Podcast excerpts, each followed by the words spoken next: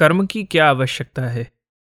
अर्जुन का प्रश्न, और आज के समय में आधुनिक व्यक्ति का भी यही प्रश्न है कि कर्म की क्या आवश्यकता है? न योत्स्य, मैं युद्ध नहीं कर सकता। अर्जुन के इस निवेदन में भगवान की आज्ञा का अनादर करने का कोई हेतु नहीं है, अपितु वह अपने मन की दुविधा को प्रकट कर रहा है कि युद्ध से यदि कुछ लाभ नहीं होगा तो व्यर्थ का परिश्रम क्यों करना, कर्म क्यों करना चाहिए। श्री कृष्ण की शरण में जाकर उपदेश के लिए प्रार्थना की। जब तक भगवत गीता के उपदेश के माध्यम से अर्जुन के मन की दुविधा एवं प्रश्नों का समाधान नहीं होगा, तब तक उसे लड़ने का कोई प्रयोजन नहीं दिखता। आज के समय का प्रत्येक व्यक्ति यदि अर्जुन हो एवं अपने मन के सारथी श्री कृष्ण को माने तो हमें भी भगवत गीता रूपी अमृत द्वारा अपने सभी प्रश्नों के उत्तर मिल सकते हैं। युद्ध की प्रबल इच्छा से कौरव और पांडव सेना जब कुरुक्षेत्र की रणभूमि में एकत्रित हो गए, युद्ध की घोषणा के लिए शंखनाद हुआ। पांडवों के साथ दुर्योधन द्वारा किए गए अन्याय, पांडवों को जो कष्टदायी वनवास हुआ, इन सभी बातों का विचार करता हुआ अर्जुन श्री कृष्ण को सारथी बनाकर दोनों सेनाओं के मध्य युद्ध क्षेत्र में प्रवेश करता है एवं जब निरीक्षण करता है तो दोनों पक्षों में उसे अपने सगे संबंधी और बुजुर्ग दिखाई देते हैं। युद्ध में अपने ही स्वजनों का विनाश होगा, यह सोचकर अर्जुन दुखी हो गया। शरीर कंपन कर गया, मुख सूखने लगा, हाथों में से गांडीव धनुष गिर पड़ा। इस वीर योद्धा को खड़े रहने की भी शक्ति न रही। उसके मन में यह प्रश्न उठा कि यह युद्ध क्यों? युद्ध से विजय मिलेगी, राज्य व सभी प्रकार के भोग मिलेंगे, परंतु उसके बदले में कितना बड़ा त्याग करना पड़ेगा। ऐसे परिश्रम का क्या प्रयोजन? ऐसे कार्य की क्या आवश्यकता है? जब तक किसी भी कार्य के प्रति आपके मन में उत्साह नहीं होता, तब तक उस कार्य की उपयोगिता और प्रयोजन समझ नहीं पाते और अपनी शक्तियों का आवाहन सही तरह से नहीं कर सकते। जैसे युद्ध का प्रयोजन न दिखने से अर्जुन का उत्साह क्षीण हो गया, उसमें क्षमता और शक्ति दोनों होने के बावजूद युद्ध में उत्साह न होने से वह निर्बल हो गया। इस प्रकार की परिस्थितियां कई बार हमारे सामने आती हैं।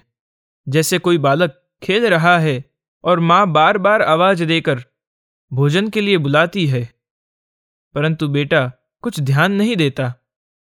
उसे खेलने में इतनी अधिक रुचि है कि भोजन करने में कोई उत्साह नहीं दिखता। भूख तो लगी है, परंतु भोजन की क्या आवश्यकता? परीक्षा आने पर पढ़ना है, बिना पढ़े परीक्षा में पास कैसे होंगे? पास होने की क्या आवश्यकता? क्योंकि डिग्री चाहिए। डिग्री के बाद भी अच्छी नौकरी न मिले तो डिग्री का क्या अर्थ?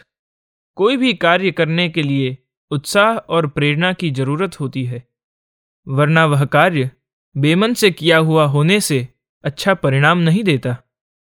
केवल मानसिक बोझ या करना पड़े इसलिए जबरदस्ती से जब कार्य किया जाता है तो इंसान थक जाता है और निरस हो जाता है।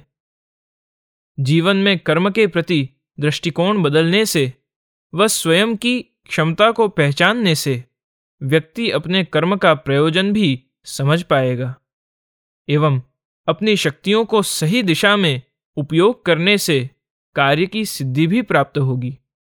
प्रत्येक मनुष्य एवं प्राणी मात्र सुख प्राप्ति और दुख निवृत्ति के लिए प्रयत्नशील रहता है। जब मनुष्य के इच्छित कार्य होते हैं तब वह सुखी होता है, और जब उसकी इच्छा के विपरीत कोई कार्य हो तो दुख की अनुभूति होती है। यह सहज मनुष्य स्वभाव है। सांप्रत समय में भोग प्राधान्य रखने वाले समाज में अर्थ, प्रतिष्ठा, धन, सत्ता, ओहदा ये सब महत्वपूर्ण स्थान रखते हैं। धन की प्राप्ति का साधन कर्म बन चुका है। कर्म करते समय वह कर्म किस भाव या मनस से किया जा रहा है उस पर दृष्टि न होकर और केवल कर्म से होने वाली प्राप्ति पर ही दृष्टि अधीर हो रही है। संकुचित एवं स्वार्थमय व्यवहार और जीवन होते जा रहे हैं। स्पर्धा, व्यसन और दुराचार के समान वृत्ति मानव स्वभाव का अंग बन रही है। प्रकृति आसुरी हो जाने के कारण क्लेश, हिंसा, क्रोध, अविवेक जैसे असुर प्रवेश करते हैं। भगवत गीता में भगवान कहते हैं, नियतम कुरुकर्मत्वम। नियत कर्म का अर्थ है कर्तव्य पूर्वक किया गया कर्म। हर परिस्थिति मनुष्य से कुछ न कुछ कर्तव्य की अपेक्षा रखती है। हर परिस्थिति में कर्तव्य को निभाने के और उसके लिए किए गए कर्म के भिन्न प्रकार हो सकते हैं। कभी संबंधों को निभाकर तो कभी दाव पर लगाकर, कभी संघर्षपूर्वक तो कभी सरलता से, मन की प्रसन्नता से या अप्रसन्न होकर किस परिस्थिति में अपना क्या कर्तव्य है, ये स्वयं को समझना और अभ्यास में रखना आवश्यक है। हे अर्जुन, तेरी परिस्थिति के निर्णय तुझे ही लेने हैं। अपनी श्रेष्ठ क्षमता को पहचान, अपने कर्तव्यों को जान और अपने गांडीव को उठा और कर्म कर। सत्य के लिए, धर्म के लिए, राष्ट्र के लिए जो कर्म तेरे समक्ष आए उसे अपनी साधना एवं श्रम से निभा।